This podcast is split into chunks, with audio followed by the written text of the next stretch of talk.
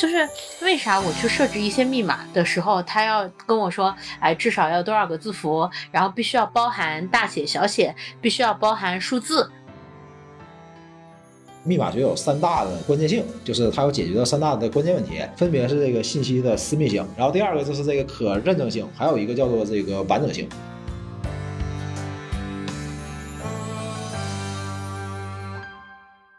欢迎来到迪魔王电台，Demo 让有意义的事情有意思。我是电台的主理人，同时对密码学一直属于这个在边缘试探的一个学习程度的五花肉。我是大学的时候学过密码学，没有学明白，后来放弃从事了前端开发工程师的迪西。嗯，那我们今天其实请到了呃我非常卓越的一位合作伙伴，同时在密码学里面呢也是取得了比较卓越的成果。那请杨洋跟大家打个招呼。Hello，大家好，非常感谢花肉这个。充满激情的介绍，然后，然后我其实这个没有像这个花肉讲的这个如此的卓越啊。其实我在这个密码学行业当中也是一个很经验很少，然后很年轻的这样的一个新手啊。所以其实这个呃，今天能被花肉邀请过来去聊一下咱们的这个播客吧，然后呃也非常荣幸。希望今天接下来这一个小时的时间，可以跟花肉之间产生这种关于密码学的一些碰撞。好，谢谢大家。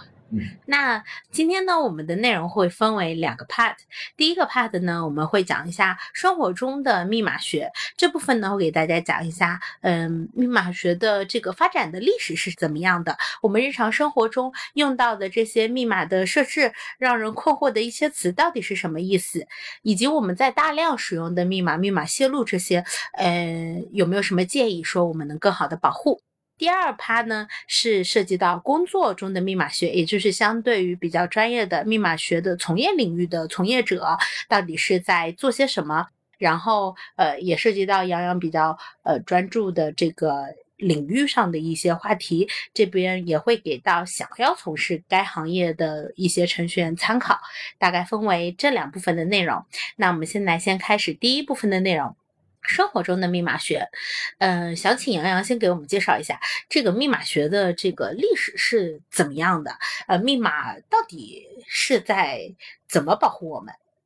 ？OK，呃，密码学其实是一个非常有趣的一个话题吧，因为我之前在啊尝试写一本关于这个密码学历史的书，然后正好是这个这个今天聊到了这儿，然后我觉得这个呃讲一讲历史其实还是很有意思的，然后。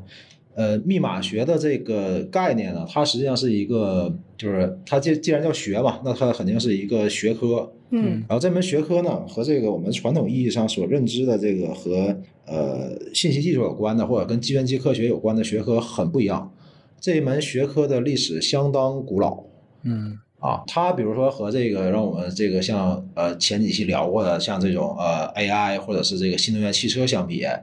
呃，很不一样，因为这个 AI 这种技术，它一定是在这个呃有计算机诞生或者是有电诞生之后，你才能发展起来的这样的一门学科嘛，对吧？嗯，呃，新能源汽车肯定也得是随着这个工业革命的发展，到了人类可以利用电能之后，你才有一个新的这样的一个这个动力的这种驱动的形式。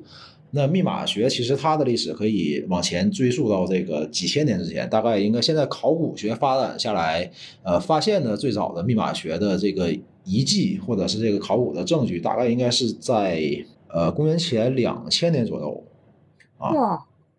大概是在这个埃及的这个古王国时期，就是不是现现在的这个我们所熟知的现代的埃及，啊，可能要比这个。人类的真正产生文字的时期应该差不多啊，基本上就在那个一个时段。然后密码学这个这个学科为什么就是会有这样的一个需求呢？因为这个其实人类所有的科技或者是一些这个学科的发展和进步，它都是来自于一些这个实际的需求嘛，对吧？嗯。因为呃，密码学最重要的一个手段，其实在公元前的那段时间里面，它主要就是为了保证这个信息传递的这个私密性，就是我不希望这个信息从呃一个人传递到另外一个人，比如说从甲到乙，是吧？在这个过程当中被第三方所看到。那这个场景对这个场景需求最大的，在这个人类的历史上是什么情况呢？就是这个军事和政治，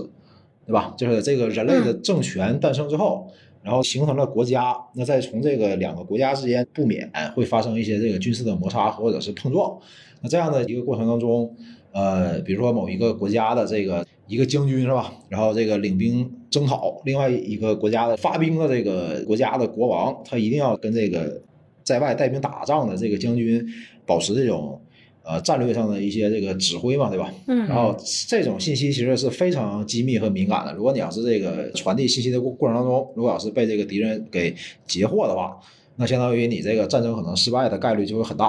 啊。所以就是这样的需求，就是因为这个战争和军事的用途，才诞生了这个信息加密的保护这样的一种技术的创造。啊，嗯呃，当然这个这个只是一个维度吧。第二个维度其实也很关键，就是一定要等这个语言发明下来，就是至少是这个文字，对吧？这个语言说语言可能不是很恰当，因为古代的时候其实并没有什么记录语言的各种方法嘛。直到这个人类诞生了这个文字，就是至少是可以书写的这种这个书写系统，才可以实现把这个信息落实到纸面上，或者是一些别的什么载体上。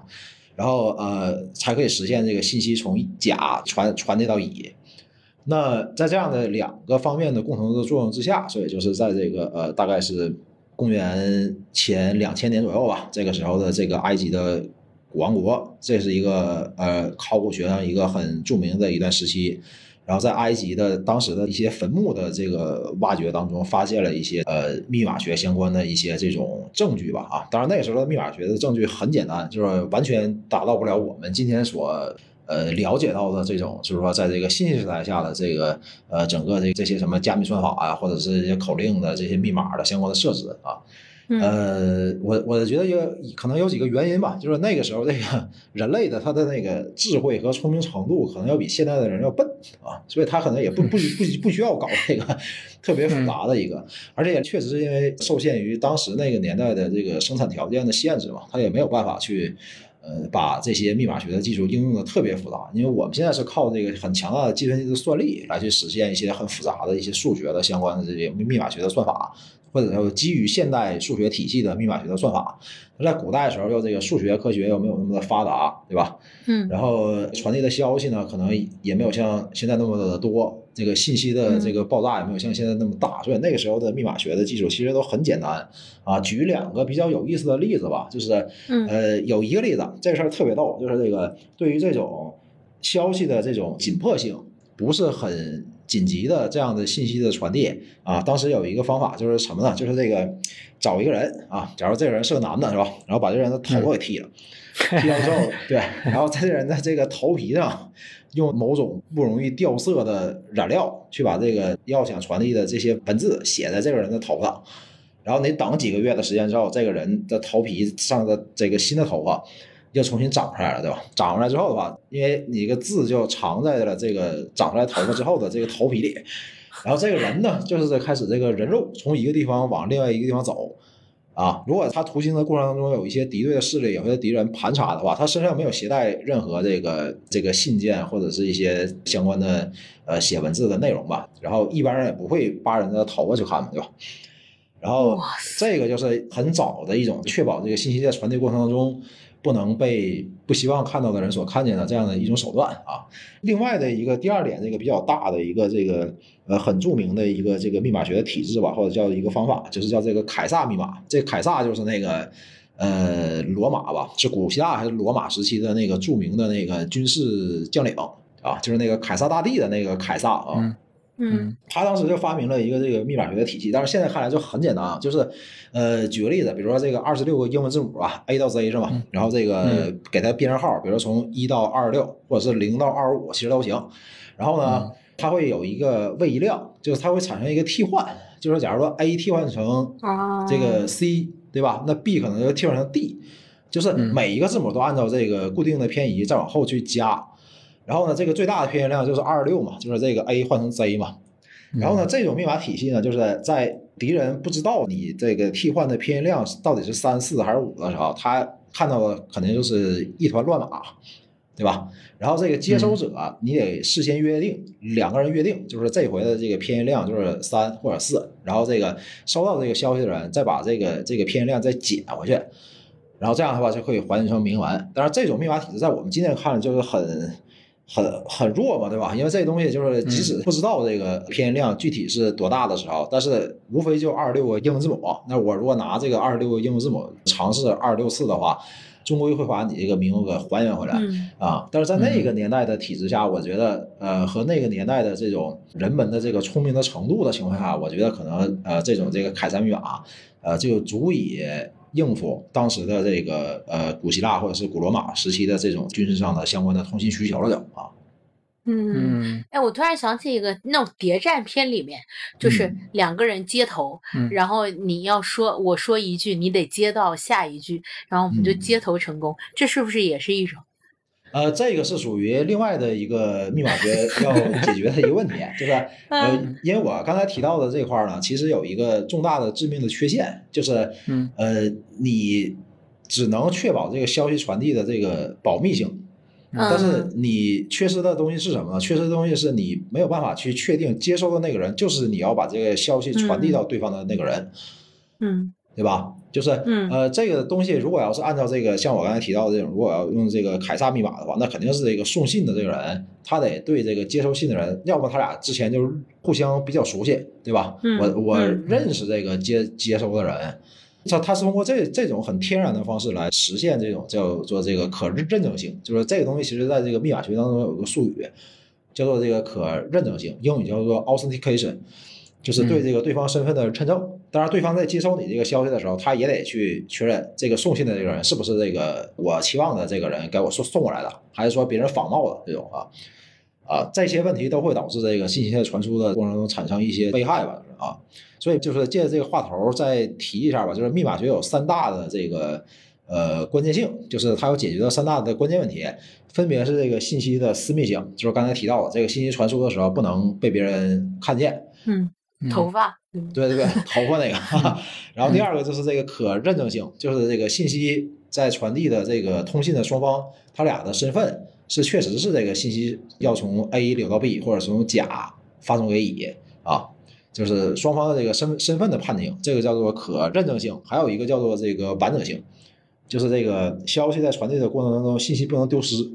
啊。这个完整性指的是什么呢？就是它跟私密性还不完全一样。这个私密性是指的消息加密之后，对吧？从明文变成这个加密之后的这个状态。但是呢，我可以去给你损毁一部分你加密之后的这个密文。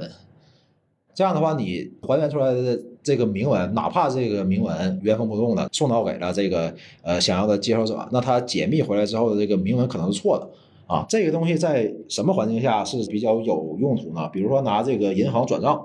比如，比如说我现在这个想转一百块钱，想从我这儿转给花肉，然后我不希望别人看见我这个转账的数值是一一百还是一千嘛，对吧？那我就把这个一百这个数值加个密，可能这个一百这个数字加个密之后变成了这个字母 A，嗯。然后我我把这个字母 A 从我这块发给这个花肉，然后花肉拿到这个 A 之后再解密回来，他可能就得到一百这个数，对吧？或者是把这个数值发送给中间的一个银行或者是支付宝，然后由银行或者支付宝处理这个转账这个事儿。然后这个银行一看我发过来是 A，它解密之后得到了正确的一百，这样的话就银行去操作，把这一百块钱从我的账户上转给花肉的银行账户。但是如果在这个 A 的传递过程当中，有一个攻击者，他要使坏，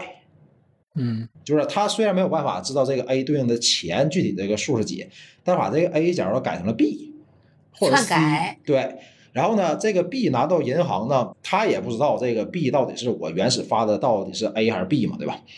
他拿这个 B 还按照之前那个解密的方法去解，他有可能把这个 B 解出来的数是十万，嗯。对吧？你如果你要减成十万的话，相当于是说这个我这边发给银行的指令是要给花肉转一百块钱，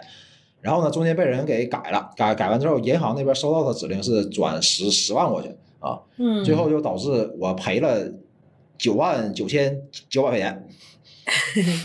嗯嗯，对吧？为了防止这种错误的行为的发生，所以这个东西要做一个消息的完整性的确认，就是这也是这个现代密码学当中要呃处理的一个课题吧，就是要确保这个消息这个加密之后的消息，虽然它是认证了这个消息接收的两端，并且也可以确定在传输的过程当中，呃不会被别人看见这个消息的内容，但同时要解决的是，在这个传输的过程当中，密文是呃按照原始的发送方所期望的那个样子去送到了这个消息的接收方啊，所以大概就是这三点啊。哇，概念讲得很清楚，嗯，嗯，也基本上帮我们拉了一下这个从最开始那么遥远的一个起源。嗯，我我想起了抗战时期啊，因为刚才讲到军事嘛，嗯，对，嗯，就是一些地方通过用温州话来进行战场的机密的传输。哦，真的？这个属不属于密码学的范畴？对对对，是的啊。这个里面有一个更好的例子，是那个尼古拉斯凯奇演的一个电影啊，那个那个是一个真事儿，叫那个《风雨者》。嗯，当时的时候的背景是在这个太平洋战场上吧，美军和日军打打仗，然后呢，打仗的过程当中呢，这个发现这个密码的传递的时候，经常会出现一些比较呃难的问题吧，因为那个时候还没有进入到这个计算机很发达的时候，那个时候其实这个呃所谓的信息的加密和解密都是靠这个设备一些机械设备来做的啊。然后呢，当时这个美军呢，当时就从这个美国国内找了一小撮的印第安人。就是印第安人呢，他那个部落大概就是在美国国内可能就剩下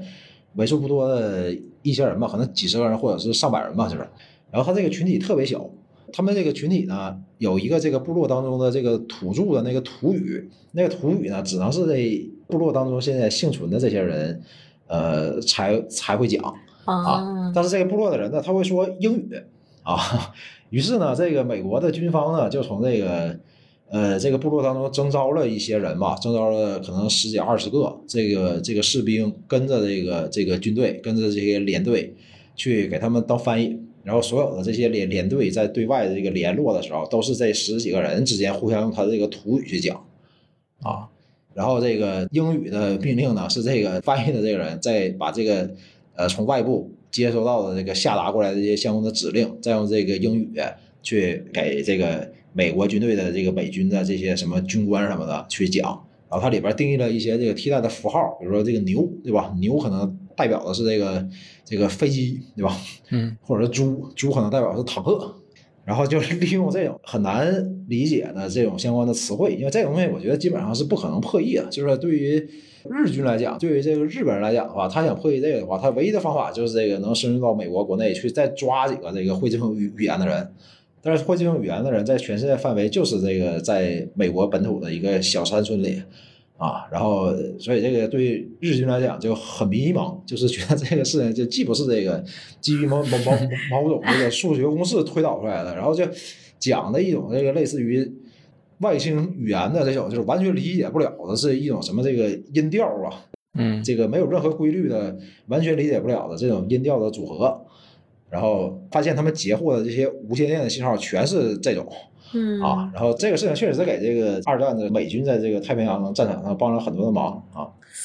对，然后后来就拍成了一个电影，就是那个 叫叫叫那个《风雨者》，好好像还得奥斯卡了吧？好像啊。嗯，毕竟是帮助美国打赢了。这个这个还蛮有意思的，就是它其实它其实也像各种语言一样。对吧？其实你你密码里定义的一些交换方式也是在跟各种语言对应。对啊，因为它符合三大特性啊。嗯，对对对。对，其实我觉得这个事情吧，就是这个密码学吧，就是我我我们现在可能聊这个东西，就是因为我们诞生的时代嘛，因为这个信息技术已经发展的很强了，然后这个数学本身也发展的比较好。现在聊到密码学，总觉得是一些这个数学公式嘛。但是实际上，某只要有某一种方式，或者哪怕在现在的这个。呃，一些特定的这种 circumstance 知道吧，就是一种特定的叫什么这个场景下是吧，或者是一些环境下，呃，只要你用了某种手段，能提供就是刚才提的那三种特性，对吧？私密认证和这个盘整这三个特性，那这个方法，啊那在这种场景之下，其实也就是一种很好的一个密码学的一个方式啊。嗯，对，哎。哇，没想到有这么这么多的好玩的东西，对，哇，这个要怎么过渡到第二个问题？哦，刚刚我们其实把密码密码学整个范围扩得特别大嘛，然后我们可以。讲一讲手头我们每天都在接触的一个东西，就是为啥我去设置一些密码的时候，他要跟我说，哎，至少要多少个字符，然后必须要包含大写、小写，必须要包含数字，为什么要做这样。的设计呢？对这个和这个，这我先说一个概念吧，就是嗯，刚才花儿我提到的这个密码呢，实际上在英语里叫 password，或者叫 passcode，或者叫这个 passphrase 这种，对吧？就类似于这种这个，呃，你你要登录到一个系统里，或者是你要注册一个什么用户的时候，你要提供一个这种一个字符串嘛。然后这个东西呢，其实在这个呃从密码学的角度，或者从这个计算机科学的角度来讲的话，这东西呃最近几年吧，为了和这个密码学产生一个就是不让它混淆的这么厉害，其实嗯这种概念现在更可能倾向于翻译成这个口令。对，哦你比如说你的登录口令，对吧？你的这个银行卡的转账的这个口令，对，或者你嗯支支付宝的这个转转账的相关的口令，对，一般会这么说。然后我们刚才讲的那些聊的这些这个长长头发、剃头发，用是这个用这个特殊语言什么的这种这种的呃，倾向于你看它的英英语单词叫这个 cryptography，对，cryptography 对。然后呢，这个一般就会翻译成这个密码学，哦，对啊，密码跟密码学是 Java 和 JavaScript 的关系吗？不是 是应该不是吧？懒懒人的 懒人的读法就是 密码学不是三个字嘛，这多念一个学字嘛，然后所以这个密码学是指的是最正式的这个这个学科的名啊，就叫 cryptography。然后呢，密码呢是密码学的简称，然后其实还有一个叫密码技术或者叫密码行业。啊，这是嗯密码技术呢和密码行业呢是基于密码学所产生的一些这个更加工程化、更加工业化的可以商用的这样的一些这个相关的设备产品啊。对，所以他们之间的关系是这样。然后再回头聊一下这个，就是刚才华老提的那个那个口口令嘛，对吧？就是口令的位数嘛，对吧？其实这东西就是为了增强这个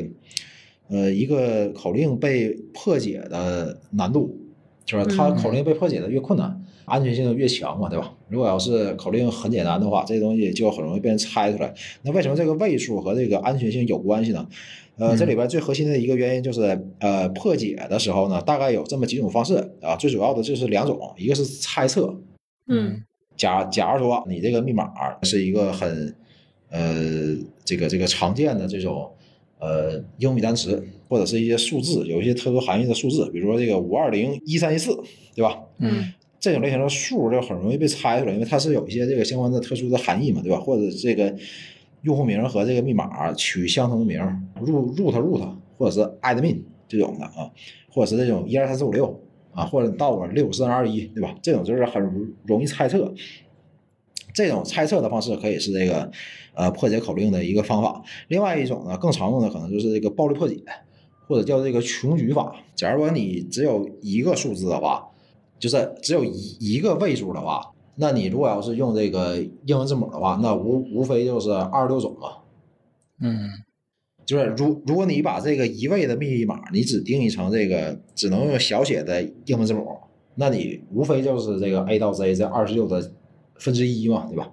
那这个嗯攻击者在猜测这个时候，他只要尝试二十六次就行了。但是如果你要是增加两位的话，那就是二十六乘二六，就是这个实际上就是一个概率的事儿嘛，就是你位数越多，呃，攻击者进行尝尝试和猜测的次数就会越大。然后呢哦，呃，除了位数增多之外，其实另另外一个可以增加这个密码的复杂度，就是这个口口令啊，就是另外一个可以增加这个口令的复杂度的一个方式呢，就是这个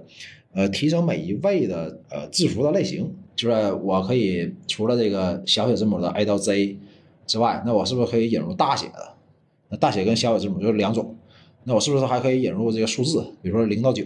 对吧？甚至还可以引入一些这个特殊字符，比如这个波浪线、叹号、井号、星号什么的这种。啊，这些东西其实其实就是为了增强这个一个字符，就是你这个整个口令这个串儿当中的一个字符的这个呃多样性，然后哦使得每一位都可以有好几十种甚至上百种的可能性。然后你把这个位数扩展到很多位，比如说六位或者是八位。现在可能一般要求的话都应该是八位吧，啊。嗯就是最少八个字符嘛。然后这八个字符，每个字符假如说有这个多少多少种，有 n 种的这个可能性，那你整个的复杂度就是 n 的八次方嘛，对吧？嗯然后就按照这来嘛。然后我们说一个最简单的一个例子，就是说这个银行卡的支支付密码现在都改成六位数字了嘛，对吧？对，呃，六位数字它的可能性就有一百万种嘛，就是六个零到六个九啊，正好是一百万，对吧？你说它这个强度呢，是不是有很强呢？但我觉得可能也没有那么强，因为一对百万对对次对于计算机的这个这个尝试来讲的话，那是很坏的。呃，所以但是银行卡的为什么它敢用这个这个很短的这种六个数字呢？它实际上是有一种权衡，就是它嗯又想让这个口令容易被人脑记住，然后呢又想确定拥有一定的这种安全强度。但是本身这个六位数的这个口令的安安全强度，就是你只依靠它自己的话，它这个强度还没有那么的大。嗯那这个事儿应该怎么处理呢？就是以银银行卡的例子来讲的话，它实际上会多引入一些其他的一些因子或者是因素，对吧？比如说你这个刷卡的时候，你必须得是这张卡，它从这个物理磁条里读一些相关的信息，然后你这个六位数字设置对了，这样的话才可以，呃，两个条件都匹配，我才允许你到这个 ATM 机上去取钱或者是转账，对吧？它是靠一些额外的手段。哦，就是它本身的密码强度是不够的。对，但是你你你如果要是说这个只是一个网站或者是一个博客的这个登录，对吧？然后你还没有这个额外的一些这个相关的手段，那你可能唯一的选择就也是设置一个相对比较复杂的一个口令的一个串儿。那我那这个问题我现在就很清楚了，呃，但我还有另外一个问题啊，也是生活中我们经常会遇到的，因为我经常，呃，我经常要去设置路由器的密码，嗯。然后路由器密码呢，它一般会提供一些选项，就比如说呃 WPA 或者是 AES 有各种密码的选择，就很困扰，我也不知道选哪个，感觉都没什么区别。呃，能嗯稍微从专业的角度讲一讲，他们到底是有什么样的区别？我自己在做选择的时候应该怎么做嗯选择是比较好的？这个是这样，就是呃 WEP 还有 WPA 这几种呢，和那个 AES 它是两个维度的，是吧？啊，嗯那个 AES 那个很简单了，那就是一个这个呃现代的基于数学的一种这个加密算法。嗯它本职的工作就是对这个数据进行加密和解密啊。然后这个 WEP 和 WPA 这一系列东西呢，其实是一个呃怎么说呢？它它实际上是一个有点类似于一套协议，就是它要解决的问题是什么呢？这个要从无线局域网的特点来讲，就是在无线局域网诞生之前，其实如果我要有一个设备是吧？比如我有一台电脑，我要接到某一个网络当中，那我肯定是去插线嘛，就是这个这个嗯数据的和这个电的信号肯定是从这个网线上走嘛。那我如果要是想进入到这一个网络当中，那我肯定得有办法把这根线插到这个网络当中的某一个设备上，无论是路由器还是这个交换机，对吧？嗯那无线时代，就比如说用这个基于 WiFi 或者是基于这种无线局域网的情况下，因为它是靠这个无线电波来传输数据，这样的话就可以使得就是给它带来一个特点，就是它不需要这个物理的这种载体嗯，不需要这个线才能去把这个数据呃获取到。那它同时带来的一个问题就是，只要能接收到这个无线电波的人，都会拿到你的数据。那你这个无线局域网的这个整个的安全性基本就很差了啊，或者说这个对这个整个这个呃无线局域网当中所产生的一些相关数据的这种攻击，可能要比这个传统的有线网络要容易的很多。因为但凡有一个接收信号的设备，我就可以把这个信号给看到，就是有有有点类似于那个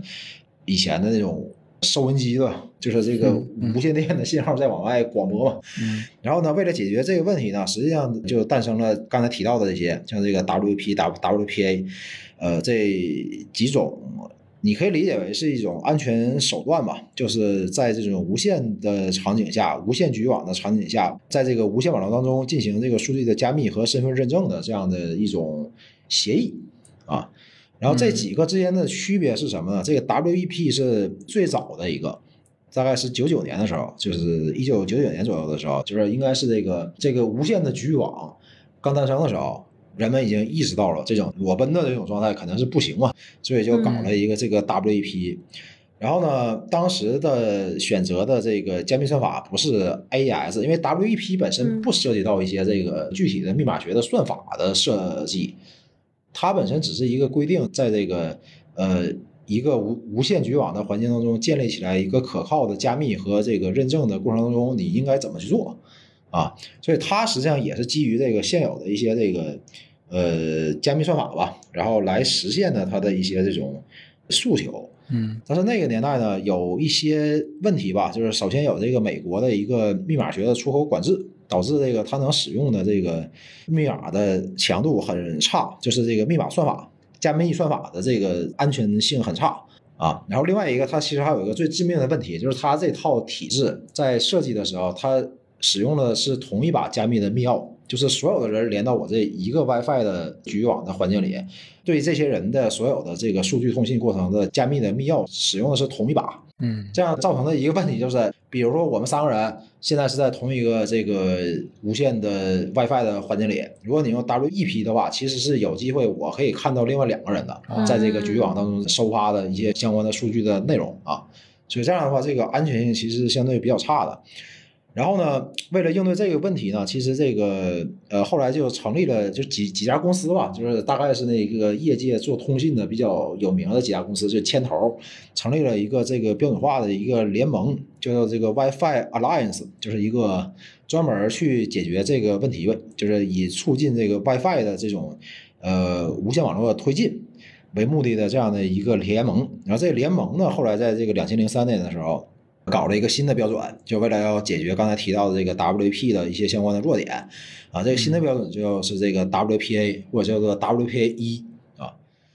然后 WPA 一呢，其实跟这个 WEP 的这个从底层的密码学的这块相关来讲的话，呃，有一些进步，但是它也没有完全把这个东西彻底的解决掉啊。所以遇到这个问题之后呢，马上两千零四年的时候又提了一个新的标准，叫这个 WPA 二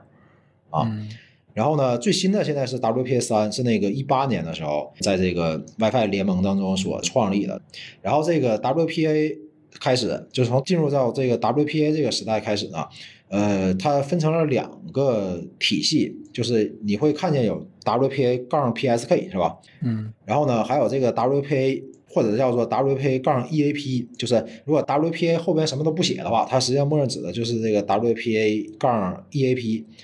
这两个区别是啥呢？就是这个 WPA 杠 PSK，当然啊，这个也有 WPA 杠二杠 PSK，就是这个 WPA 这三个一二三都有这个 PSK 和 EAP 两种。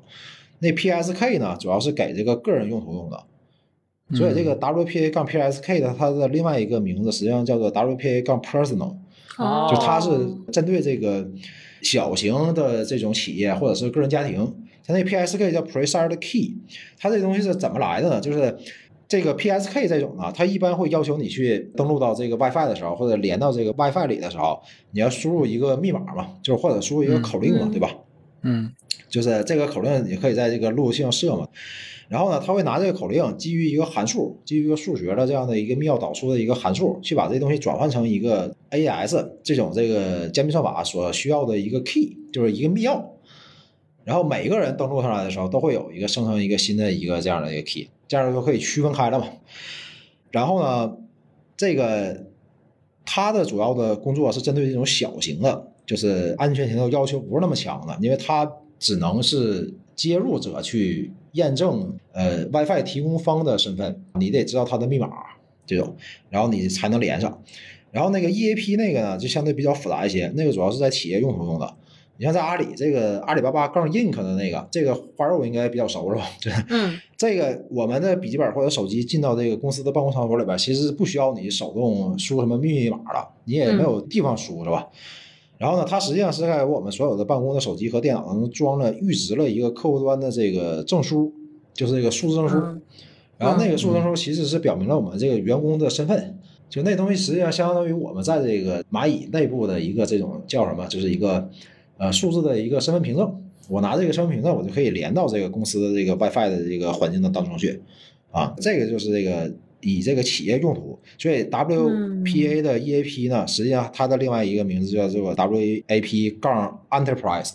这样的啊。哦，企对，嗯所以这个东西呢，你其实在这个呃 Mac，如果你要是用 Mac 的电脑的话，就是苹果的这个这个笔记本的话，你点开那个 WiFi 的话，其实你是能看见的，就是你的保存的所有的 WiFi 的列表里边，它后边会有一列上面是呃告诉你说这个现现在这这个 WiFi 的名字叫什么，然后它后边用的是这个 WPA，到底是 Personal 还是 Enterprise 啊？嗯，对对，嗯，所以从这个安全性上来看的话，肯定是这个呃 PSK 和 EAP 的这种肯定是安全是最高的了。嗯，至于 W WPA 这几个呃数字，呃肯定嘛，就是这个数越大的越新嘛，对吧？嗯如果要是你的无线路由器支持更高等级的这种，比如说 WPA 三二三杠 PSK，、然后你的终端设备也得支持这个，因为它得需要这个两头都得呃能通，然后你的笔记本或者你的手机或者你的平板也同时支持这种高级别的，比如像这个 WPA 二三杠 PSK，那你在你自己家里边你就直接选择最高的就好了。然后你设置这个 WiFi 的口令的时候，就按照我刚才提的，比如说最少八位，然后里边要混一些这个特殊的字符这种啊。八八八八八八八八。对那种的话，那就完了，我觉得。那一般大家的路由器密码都这么设，因为我们觉得啊，路由器如果说离我们家比较远的话，它根本就信号也接不到嘛，所以对这个安全性好像要求也不会特别对高。对，是的，嗯嗯，看你家的功率吧，嗯，如果你家房子特别大的话，我觉得那个功率大的话，可能楼上楼下也都能收到的。嗯嗯嗯好，刚才聊了路由器相关的事情啊，那接下来就是我们第一部分的最后一个问题。嗯，现在呢，我们生活中也大量充斥着密码的使用。那从一个专业做密码相关工作的人员来讲的话，嗯，有哪些建议给到我们，可以更好的保护我们使用的密码？呃，我我觉得有几点吧，就是第一点的话，如果要是从口令的角度来讲的话，这个基本上就是还是刚才提到的那些吧，就是口令的设置很重要，一定要这个足够的复杂。但是呢，越复杂的东西肯定是越难记，对，记不住。嗯对吧？然后你这个东西呢，你又不能自己编，就是你要自己编的话，可能这个随随机性也不会太好。嗯然后呢，其实现在我发现这个有一些这个可以在线生成这个随机密码的这样的相关的工具，嗯，就是你可以设对对对，就是你可以设一些条件进去，比如我要八个字符还是十个字符，然后我要这个这个带数字的，对吧？带这个大小写字母的，带这些特殊字符的，就是类似于这种啊。然后他会给你生成一个这个这个口令的串儿。然后呢，这个生成之后呢，我觉得你如果这东西对人呢非常重要的话，那你就直接拿手写下来就好了。回到最原始，放到头皮上是吧？要不要？对，就是你你你，比如说你家里有保险柜的话，那你就拿手写上纸，然后你就锁了就行了。啊 但是这个问题吧，就是我觉得肯定是这个它有一个这个保密程度的传导的问题吧，就是你锁到保险柜里边，那你保险柜的密码以及这个钥匙放哪儿？循环了。这个肯肯定会到一个这个源头上，最根源的还是把那个源头那个东西保护好就行。然后对于这个、这个相对比较没有像我刚才提到的那种，就是非得必要用手写的方式写下来的这种的，那我觉得现在。嗯，似乎应该有一些这个工具，就是这种这个口令或者是密码的这种保管的工具。我印象当中，好像 Chrome 的浏览器会帮着用户去干这个事情。比如说，在这个这个一些网站上，你填那个登录的用户名和密码的时候，它这个浏览器会帮着你把这个东西存下来。嗯然后你下次再填的时候，你就直接选一个这个网站所对应的这个用户名就好了啊。这种，嗯我记得淘宝好像就是呃可可以这么弄。就苹果手机 Safari，如果你保存了的话，你刷脸确认之后是也也可以选的。嗯嗯嗯嗯，对，现在手机上好像是有那种密码的可以记录的，叫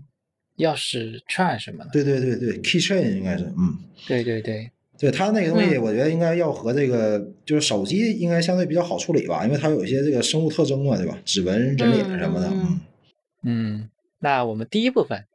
就哇，第一部分比我们想象中要扩展了很多的内容，然后让让我觉得密码学其实不是那么严肃的数学的一个领域，其实那是因为还没进入第二部分呀。那我们就进入第二部分。呃，第二部分呢，就是说我们谈一谈工作中用到的实际应用到的密码学到底是什么。然后，如果想从业的话，我们到底应该构建怎么样的知识体系？呃，我们其实之前也做过区块链跟隐私计算的采访嘛，哎，真巧啊。嗯嗯，那呃，杨洋其实也在跟相应的团队啊，或者一些业务在合作。呃，能不能简单介绍一下这个密码学在这两个应用场景里是怎么应用的？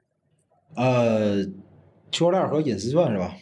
嗯区块链的话相对比较简单一些，因为区块链的话，呃，对于密码学的使用大概有两种算法，就是两种类型的，一一种是这个数字签名算法，嗯就是它要对这个所有的发到链上的这个相关的交易吧，因为区块链本身是一个这个数字的一个账本儿，嗯它要记录很多这个相关的这个 transaction，就是各种的相关的交易在里边，然后把这些相关的这个打包到一个区块上嘛，这种。然后对本身这个交易的这个签名，这个是区块链很核心的一块对这个密码学算法所使用的一一个点啊。然后另外一块就是算这个信息的摘要，相当于这个哈希算法吧，就是呃刚才提到的这种类似于 MD 五或者是类似的吧这种啊。所以区块链的呃相关的密码学的使用还比较简单一些。这个数字签名算法指的是什么呢？就是它实际上是呃有点类似于这个人的手工的签名或者是签章，但是它是通过一种数字的手段啊，它会给这个一个要做这个数字签名的这个人呢，他会发一个这个或者是产生一个这个公司钥的对儿，就是有一个公钥，还有一个私钥，相当于是说他有两把密钥。这个私钥呢，你一定要留在自己这个手中，这个不能给别人去看去。而这个公钥呢，是你要散播出去，就是尽可能的广泛的往外散播。嗯，然后他真正开始用的时候呢，是用这个私钥对某一段数据进行签名，签名之后的话，就会产生一个签名值，然后你把这个数据和这个签名值同时发给要接收的人，然后接嗯接收的人呢，用这个反向的那个叫做这个呃验证签名或者简称叫做验签的这样的一个算法啊，然后用用这个公钥去对这个签名值和你发送的这个数据进行校验。嗯然后，如果要是校验成功的话，它能确保的一个事情就是说，这个数据确实是由这个公钥所对应的私钥所持有的人所发过来的嗯啊。这样的话就可以验证这个发送者的一个身份。所以这样这个环节其实是完美的解决了最开始提到的那个密码学三要素当中的这个可认证性啊。基本上大部分的密码学当中的认证的这个环节都是靠这个数字签名算法来做的啊。嗯对，然后隐私计算的话就会相对比较复杂了。隐私计算的密码学当中呢，呃，种类很多，然后嗯可能今今天这个时间问题吧，我就讲一个比较，呃，目前比较有意思，而且是比较这个，呃，相对比较前沿，然后各国投入的这个资源都很大的这样的一个领域，叫做这个同态加密算法。嗯就是隐私计算，它实际上要解决的是这个数据可用不可见的这样的一个相关的问题嘛。举一个最直接的例子吧，就是比如说这个对于，呃，像我们今天三三个人对吧？然后这个花肉有一些数据，嗯然后呢，他需要拿到我这儿来进行处理，嗯他想得到的是这些数据的处理之后的结果啊。但是这个数数据的处理可能会很复杂，比如说对某些数据进行加减乘除，对吧？啊嗯，假如花肉有两个数，一个是一，还有一个一个是二，对吧？然后他想计算这个一加二，但是花肉这个数学不太好，他不会算这个一加二 等于几啊。嗯完了，是的我数学可能还行，然后他就要把一和二这个两个数字发给我，然后让我去算的，然后我回头告诉他说这个加完之后的这个结果是三啊。但是呢，花肉跟我之间可能这个由于某些原因导致这个信任程度没有那么好。那那这样的话呢，他在发给我这个一和二的时候呢，他既不想让我知道他拥有的是一和二，他也不想让我知道一加二最后得到的结果是三。嗯对吧？那这样的话，你怎么处理这个这个事儿呢？这个时候就有一种相对比较前沿的这个这个叫同态加密算法的。这种算法的特点是什么呢？它可以针对这个加密之后的数据进行计算，嗯然后呢，加密之后的数据计算得到的一个新的这个计算的结果，你再回头给它解密之后，跟你那个明文算出来的数其实是相相同的。嗯啊、再再拿这个刚才这个一加二等于三的这个例子来讲的话，就是，呃，花肉不直接把一和二发给我，他对嗯一和二分别加密。假如说得到了英文字母 A 和 B，然后呢，花肉把 A 和 B 这两个字母发给我，然后我对 A 和 B 这两个字母进行这个数学加法的运算，然后我可能加完之后得出来的这个是一个字母 D，然后我把这个字母 D 再返回给花肉，然后花肉对这个字母 D 进行解密，它解解出来的那个数数字就是三。这样的话，在整个过程当中，我只能看到 A、B 和 D，但是我不知道这个 A、B 和 D 背后代表的具体的数字是什么。这个数字只能是这个实际的拥有者花肉才能，呃，通过解密的手段，他才能看到。所以这个是整个这个隐私传当中一个相对比较核心的一个一个环节吧，是吧？嗯嗯嗯，哇不知道，刚才讲这个 A、B、D 和这个一二三这个是不是这个比较容易理解，是吧？嗯，对对对，蛮清楚的，嗯而且把我的智商也拉到了一个历史更低的位置。所以你 所以你现在会算这个一加二等于三了，是吧？呃，对，在你的这个算法的这个帮助之下，嗯 那可以对你提出表扬了。嗯嗯，第二个问题你问吧，因为我太了解了。好，嗯就是刚才聊的是密码学跟区块链以及隐私计算它们相关的关系嘛？那杨洋应该是在从事密码学相关的 SSL 证书相关的开发工作。呃，然后呢，我们平时在工作中经常会有用到 HTTPS，它好像用的也是 SSL 证书，啊、是不是跟这个是有关系的？呃，是有关系的，但是这个话题特别大，所以我 尝试一下啊，尝试一下怎么、怎么讲，因为它这个东西就是概念可能感觉比较小，但是它背后这个呃呃涉及到的这个领域其实还挺广的，就是啊。嗯。呃，首先呢，这几个名词吧，就是这个 SSL 呢是一个协议的名称啊，嗯就是这个安全套接制层，它是一个用于解决网络通信的过程当中数据传输的过程当中的这种安全性的这样的一个协议啊。但是这个名字呢，现在其实已经是很老旧的一个名字了，上个世纪九十年代左右的时候诞生的这样的一个协议的名字，现在这个新的名字叫做 TLS，TLS。，TLS，对，嗯然后所以我们现在用这个 TLS 的这个术语要比这个 SSL 这个要多点儿啊。然后这个证书呢，证书是干啥呢？这个证书这个东西，呃，如果要是展开来讲的话，这个可能会涉及到一个概念，叫做这个呃，我们现在讲这个信任体系，就是整个全球的这种数字证书的一个呃公钥密码体系，它叫做 PKI，就 Public Key Infrastructure，就是公钥的基础设施。嗯啊，它是一个很庞大、很完整的一个体系，就是这个数字证书怎么来的，它是怎么签发的，它实际上是属于这一个很庞大的体系这个机制当中的一个环节啊。这个机制当中有很多的角色，有很多的这种呃，就是怎么怎么说啊，就是反反反正就是很复杂的一个东西啊。然后呢，嗯，嗯对，因为它的诞生其实是有它的历史背景的，就是呃，简单来讲的话呢，这个东西其实就是它要解决的一个问题，就是我如何解决在这个互联网的这种环境当中，在网络上，我去给某一个主体、某一个网站、某一个设备，或者是到某一个个人去颁发一个数字的身份出来。嗯啊，就你可以理解这个东西实际上就是这个网络世界的一个类似于这个身份证。嗯啊 SSL 证书呢，它实际上也是数字证书的一种，它只不过是用在这个 SSL 通信的过程当中去认证这个通信的双方的身份用的。嗯你像这个这个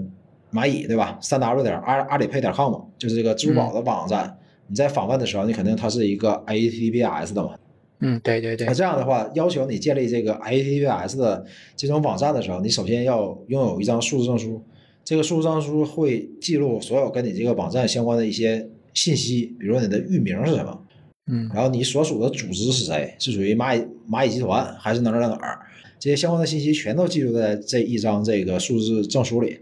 然后这个数字证书是干什么用的呢？是别人跟你建立这种 SSL 通道或者叫做这个 TLS 通道过程当中，他对你的身份的认证，因为他要看你，就我连的这个人是不是到底是这个三 w 点阿里 pay 点 com，还是我连到一个假的网站上去了，这种啊。嗯所以这个整个的数字证书，它就是标明一个网络或者是一个虚拟世界当中的一个这个身份的问题啊。这个数字证书本身是干这用的，然后呢，它的原理就像刚才提到的区块链儿刚才那个环节讲到的这个呃呃数字签名，就是证书是基于数字签名技术所产生的一个呃网络世界的身份凭证。嗯然后呢，谁来签这个证书呢？就在全世界有一批机构可以干这个事情。这些机构的名叫这个 Certificate Authority，就是证书权威。这些证书权威呢，可以是国家的一些相关的这种政府体系的延伸，国家的一些这个单位或者是机构，也更多的还是一些这个商业公司。这些公司呢，本身在整个行业当中形成了一些这种呃有这种公信力那他就可以去给这个全世界的这种个人或者是其他的组织签发一个身份证，他们实际上相当于呃网络世界的派出所，就是他可以去发这个证，然后呢，我们相当于是来用这个证啊。所以这个诉讼书简单来讲的话，实际上就是干这个事情啊。啊，我插一个问题啊，嗯，杨洋，你大学的时候是不是学的数学？没有，我数学其实很一般。啊，对我，我最早开始接触到密码学这些相关的事情的时候是这个一四年的时候，二零一四年的时候，那时候正好是这个淘宝，就是淘宝网。在从这个 HTTP 向 HTTPS 的升级，然后我当时做的一个项目就是在干这个事情，然后也也是借着这个机会才是有有机会进到这个密码学的行业当中啊。哦，那很厉害！我大学学了四年都没学明白这个。呃，我我稍微介绍一下，其实我在上大学之前对密码学是非常感兴趣的。我之所以选择信息安全这个专业，也是觉得密码学跟呃我们那时候很年轻嘛，总觉得像做黑客是一个很神奇、很酷的一个工作。嗯嗯。所以呃学密码学跟黑客好像是很有关联的。我在上学的时候就因为密码学非常吸引我，所以就报了这个专业。后来学的痛不欲生，后来发现那个实际上跟黑客关系没有那么大，跟数学关系很大，是吧？对，非常难。密码学可能是我学过的所有的学科里面难度排行前三的学科。嗯，就。全是数学公式的推导。对，我自己现在也做程序相关的工作嘛，呃，也经常会用到像 MD 五的一些算法，像 ISA 相关的一些算法，这些第二个函数就出来了。但是我们上学的时候是要自己去手写去实现这个算法，当时做的时候就是涉及到一堆数学公式。整本书我们密码学的教科书非常薄，可能也就呃一百页不到。但是这本书我翻了可能十遍都看不太明白，就是，呃，所以呃，对对，我我就稍微讲一下我自己跟密码学的一些缘分吧。嗯，虽然没有成功的入行，但是呢，我今天就把自己没有学明白的这几个算法要再问一问。对，MD 五呢，我们经常用，在做网站的时候，对这些口令啊会做一个 MD 五的一个加密嘛。那能不能简单介绍一下？嗯。就稍微深入浅出的介绍一下，呃，MD 五算法它的原理是怎么实现的？呃，它的流程比较复杂，对。然后我我我先讲一些不是那么深入的话，因为那个那个就是光这么讲的话，这个那些公式那些东西确实是很很麻烦的，是吧？然后我我懂我懂。对我先大概讲讲这个这个 MD 五吧，就是它实际上是一类算法当中的之一，就是我们这个学名叫做这个密码。摘要算法，嗯，呃，或者叫密码消息摘要算法，它的功能呢，它本身是一个这个单向函数，就是它的输入呢是一个任意长度的一个一个信息吧，或者说是任意长度的一个字符串也好，或者是一个二进制的数据。句，然后呢，它经过这个多轮变换，它这个东西其实和这个加密算法有点像，但是它不完全一样，因为它这个。经过多轮变换之后，它产生出来的是一个固定长度的一个串儿，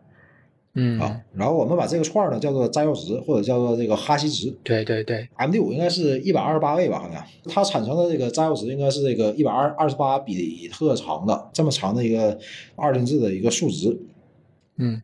好像确实是我我记得就是一轮一轮一轮的，对对对，它有很很多轮，然后呃，通过这这这些不同轮的迭代，导致这个产生的这个数字是一个定长的。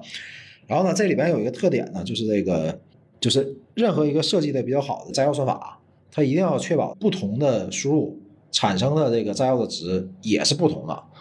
对对，最要命的就是如果你是两个不同的输入，然后产生了一个相同的这个。摘要值这东西就是一个很大的一个问题，这东西就产生了一个这个，呃，学名叫做这个哈希碰撞嘛，就是你用不不同的这种，呃，输入的铭文，你可以产生相同的一个哈哈希的这个值，对吧？呃，这里边有很大的问题，就是如果要是产生这个相关的碰撞的话，呃，对这个安全性的影响是特别大的，因为这个，呃，很多这种口令，就是比如说这个一个网站是吧？这个网网站登录的时候，这个用户名和对应的口令。这个口令其实，在服务器端存储的时候，很多都是用这个，呃做过摘要或者是哈希了之后的这个值，它存的是这个值，因为服务器端没有办法去直接保存这个用户你输入的那个口令的原文啊，嗯那样的话很容易泄露嘛。嗯然后呢，它的逻辑是这样，就是用户每输入一个这个口令的时候，它都用某种摘要算法，比如说这个 MD 五，嗯然后计算一个摘要值，然后这个服务的提供方，这个网站的提供方，他用这个这个用户输入产生的这个摘要值，去和他数据库里保存的那个摘要值去比。嗯，对对如果，这两个值相同的话，那那我就认为你这个输入的明文的这个口令肯定是对的嘛，对吧？嗯但是如果要产生碰撞的话，那就会导致这个我输入另外一个明文，也有可能会碰巧，对吧？或者是我精心构造的一个，去和你你的这个正确的口令所产生的摘要值是相相同的。这样的话，从这个服务的提供商这边来判断的话，他就没有办法区分这种情况，他就会使得这个本来没有权限登录的这个人变得有权限可以登录进来。然后 MD 五呢，恰恰是这个属于已经被发现了，就是它它是一个很不安全的这样的一个摘要算法，因为它它是可以经过一些这个呃精心构造，对这个铭文精心构造，可以产生一个这个呃跟别人产生碰撞的这样的一个哈希值。嗯，我我听说过，就是 MD 五并不是绝对安全的，它是有可能对呃对，还是有概率但是。现在呢，嗯也应用的其实还挺多的，是啊。嗯，对对，我们现在还是大量应用 MD 五的。就从密码学角度来讲，现在就是有没有比 MD 五更安全的算法？呃，有几种吧，一一个是那个 SHA，、但是那个 SHA 的算法呢，它有有几代，第一代的那个 SHA 杠一的那个，现在被证明其实也不是那么的安全。嗯 然后至少用的话要用那个二代的那个，就是 SHA 杠二啊。啊，然后二里边可能是一嗯组的组合，它有这个 SHA 杠二二五六，然后杠三八四和杠五幺二，这个后边的数字是代表它这个呃产生的这个摘要值或者是这个哈希值的这个位数的长度。嗯，是不是能这么理解？就是后面那个数字越大，就是二五六总是比幺二八更安全一点。像刚才讲的，对，是的，呃，但是也会更慢。对。三代 WPA 三比二就要安全进程也会更慢，对吧？对，就是计算机科学领域，基本上新的都会比旧的好。这东西没有什么情怀，是吧？啊，啊，也是，呃，刚才讲的是 MD 五嘛，它其实是一种哈希碰撞，其实跟普通的密码还有点不一样，因为一般的密码它是有一个解密的过程的，嗯，像密码学里面有一个对称密码和不对称密码，像 ISA 应该是属于不对称的，有公钥私钥的密码，对吧？嗯，这个也是大量使用的。那能简单的介绍一下公钥私钥吗？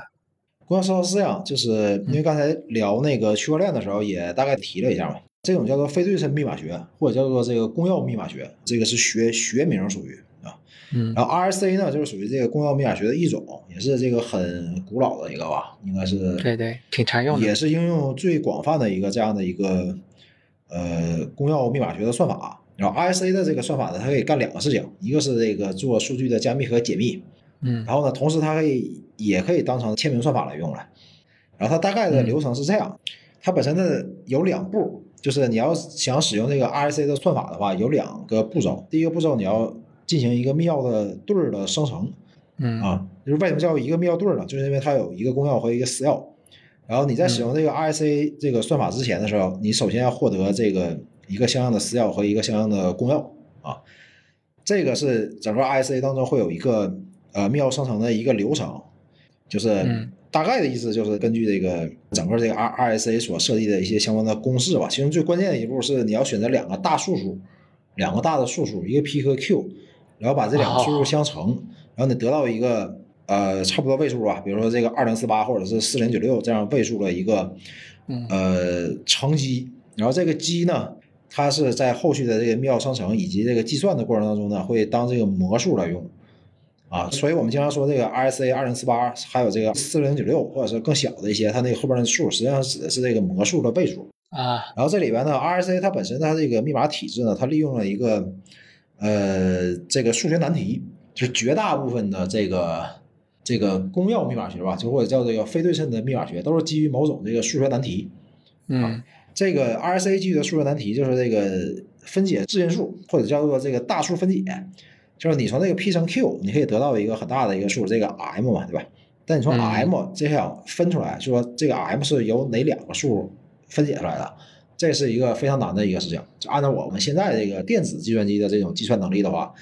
呃，基本上是一个不太可能达成的，就是它可能得成百上千年才能把这个东西通过一些这个因数分解的算法给它破解开。然后呢，在这个过程当中呢，你就会嗯产生一个这个呃两个数吧，就是它实实际上是两个指数，就是一个嗯可以继承 e，而然后另外一个可以继承 d。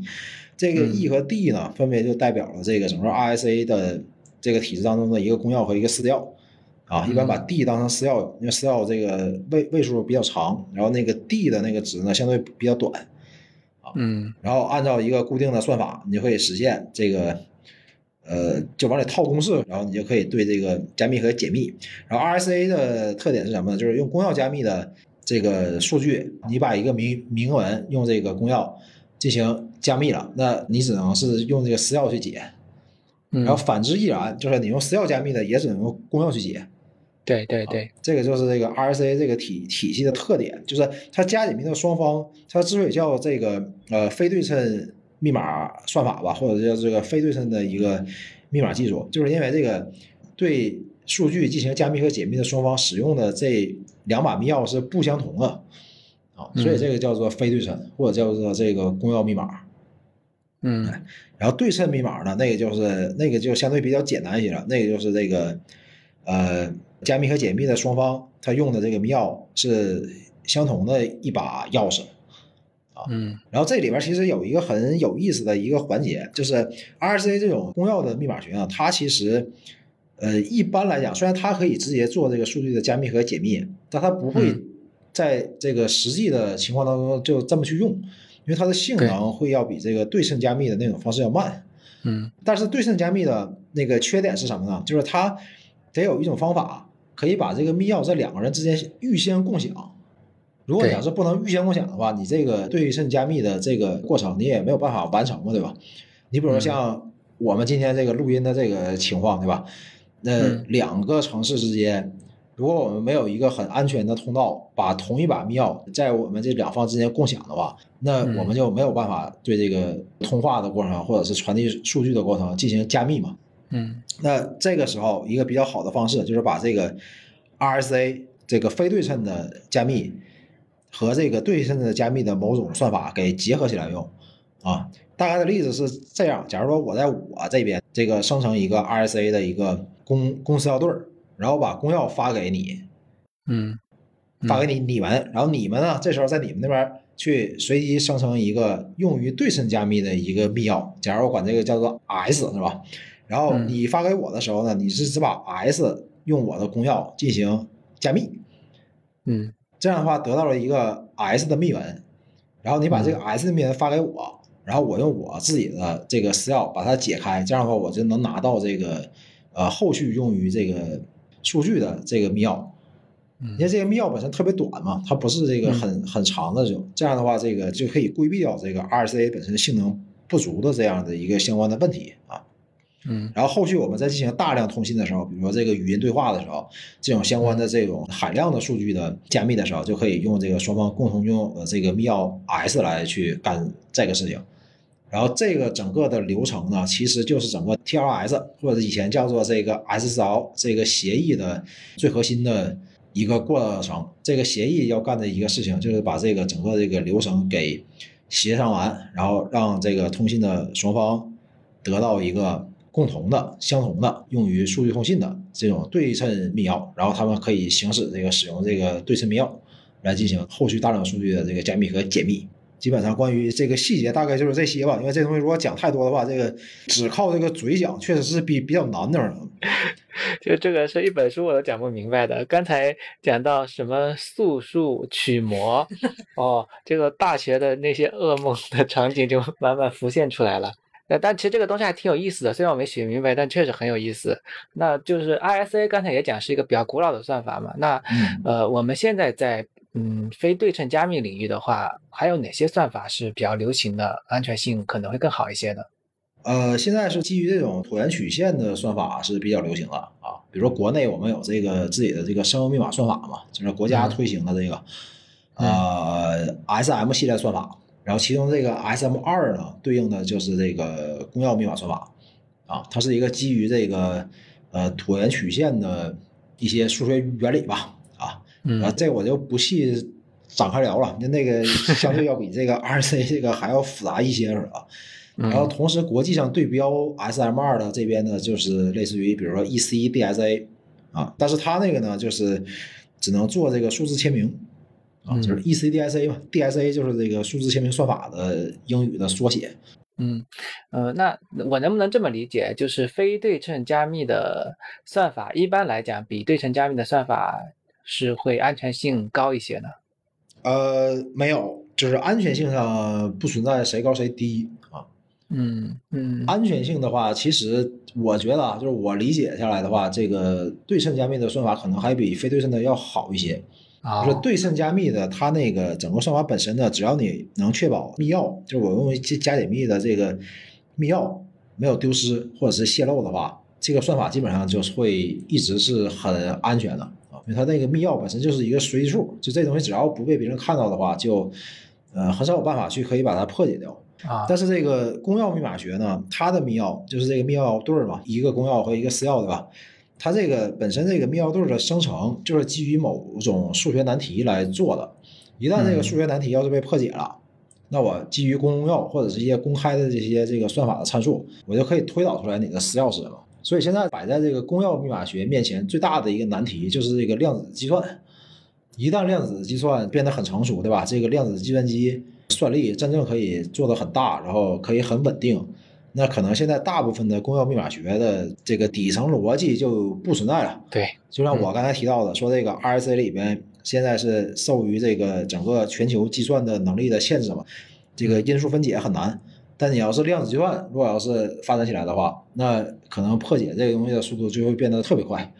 啊。那整个 R RSA 的这个赖以生存的这个这个底层的这个数学逻辑就没了啊。所以现在美国或者像咱们这个中国吧，投入很大的资源去在做这个呃后量子或者叫做抗量子的密码学的研究啊，主要就是想解决就是再找到一批这个。呃，公钥密密码学吧，无论是做这个非对称的加密解密，还是做这个数字签名的签名和验签，啊，要替代掉现在的所谓基于这个 RSA 或者是 E ECDSA 的这种这个传统的可以被量子计算所危害的这样的这种公钥密码学算法啊。但是呢，这个呃很值得注意的一点就是说，你可以发现所有的这种针对于后量子密码学的研究都集中在公钥密码学领域。但是没有人去研究这个对称密码算法的，在量子计算的这个体系之下，呃，是不是会有一些相关的安全问题？因为这个，呃，对称密码学或者叫这个对称加密吧，对称加密算法本身它天然对于这种呃呃高算力的破解，就是有一个天然的这种防护性。哦，呃，但是我发现大部分的现在包括支付宝、微信支付的证书都是采用非对称的。啊，对，它是一个环节，就是这个环节，因为你要想做这个身份认证的话，你只能用这个非对称的。对称的最大的问题就是你没有办法把这个对称的这把密钥安全的交付到所有的用户的手里，因为你又不能像这个古代这个这个将领啊带兵出征之前的时候，这个 到这个朝廷当中先这个面圣一下，然后取一个什么什么什么凭证，对吧？啊。啊，明白明白明白，好吧，那我们最后一个问题吧。刚才聊了很多关于密码学相关的知识，呃，也聊到密码学的时候会讲到很多数学相关的一些事情。那我自己呢，在学密码学的时候，也是因为对于数学这一块实在是学的不明白，最终放弃了从事密码学相关的工作。那假设我是一个新人，想要入门。是不是我如果说没有把数学学好的话，啊、基本上可以放弃入门这个行业？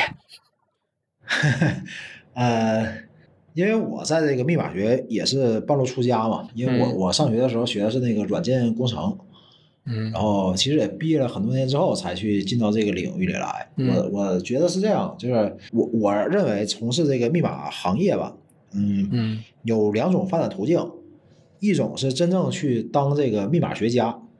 就是嗯。这个是要跟数学关系很大嘛，就是你要去研究数学，你要写这些相关的公式，你要发现现有的这个密码的相关的算法，呃，说白了就是一些这个数学公式的集合嘛，对吧？要发现它的当中的一些问题，然后你要提出一些新的理论。我我说我重新设计一个这样的一个函数或者是一组公式，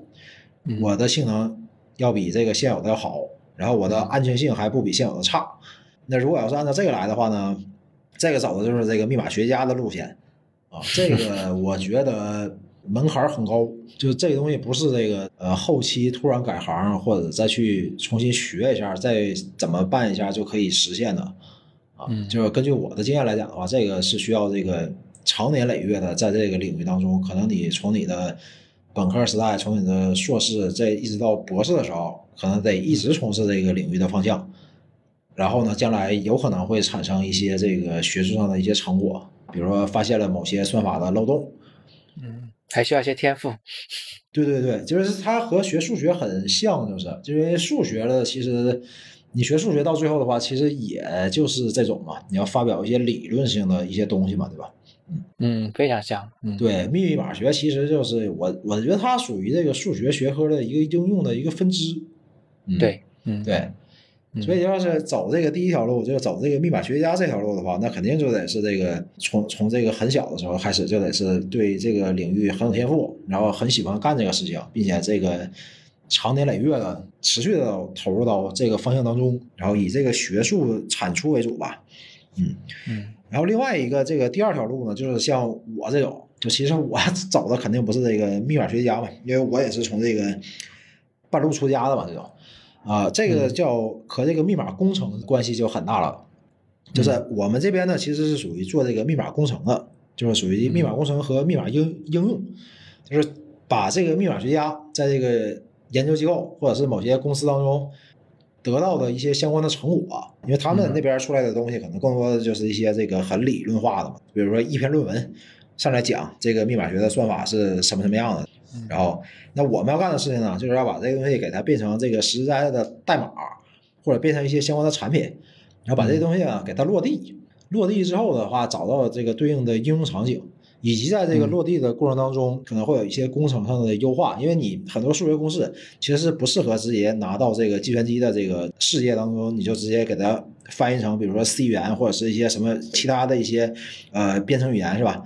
你要直接那么写的话，可能这个性能会很差嘛，对吧？你拿这个 C C 语言直接做一个大数的一个指数运算，或者是做一些这个相关的除法什么的，这东西其实都是很很慢的。那是不是会对这些这个公式